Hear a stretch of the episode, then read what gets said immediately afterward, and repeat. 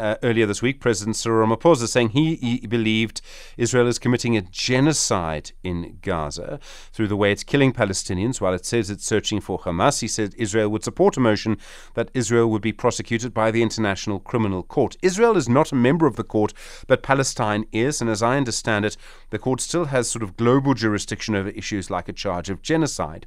Professor Mia Swart is an associate professor, a visiting professor at, uh, of international law at the Wits Law School School. She joins us now. Professor Swart, uh, good morning to you. Is there a strong case here to take Israel to the International Criminal Court? Is there a chance of a successful prosecution? Uh, hello, Stephen. Yes. Well, uh, the matter of Palestine has been before the ICC for some years. So there's certainly a strong case.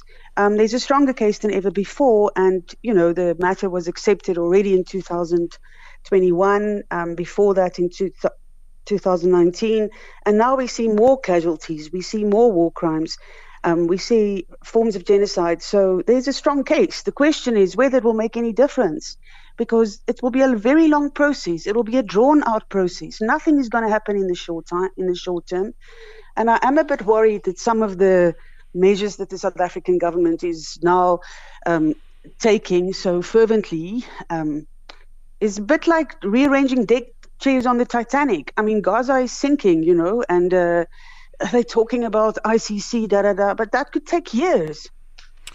I've heard commentary um, from the Israeli side that would argue that the real issue, issue is the hostages. So Hamas is holding Israeli civilians, it's holding them against their will.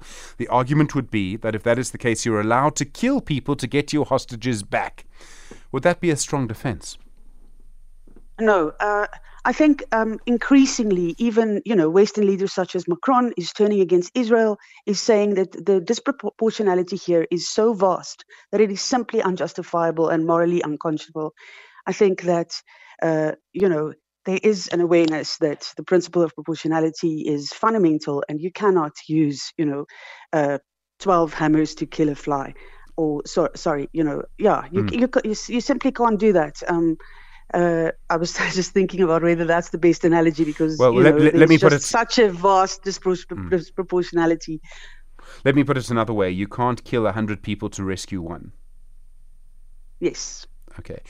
Um, as you say, you're very, um, I, I, think, must be correct to suggest that the International Criminal Court won't actually be able to do anything, or certainly not in the short term. The West is backing Israel by and large? Does the West have influence over the International Criminal Court? And I realize that's a sort of big question.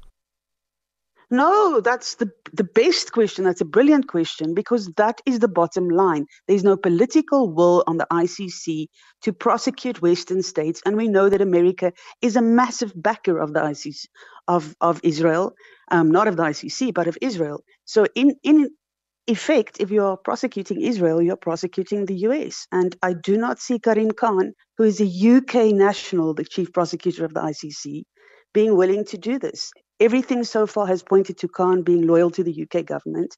So this is exactly what it comes down to. So, in the end, the ICC is going to do nothing. We're all going to talk about it. Uh, President Ramaphosa will use a legally important word, genocide, and nothing's really going to happen on the ground from the ICC. I think using the word genocide is quite powerful. I think that is the one thing that that is quite powerful. But I think it's important to explain to people that you know the word is not used loosely. That there is, you know, by now so much evidence that this is happening that it even meets the strict definition of the ICC. That it's you know. Uh, evident from pronouncement made by Netanyahu and his top brass all the time and yeah, I think that word could in itself be very, very, very powerful. Professor Mia Swart, thank you. Visiting Professor of International Law at Wits Law School 21 after 7 with SAFM.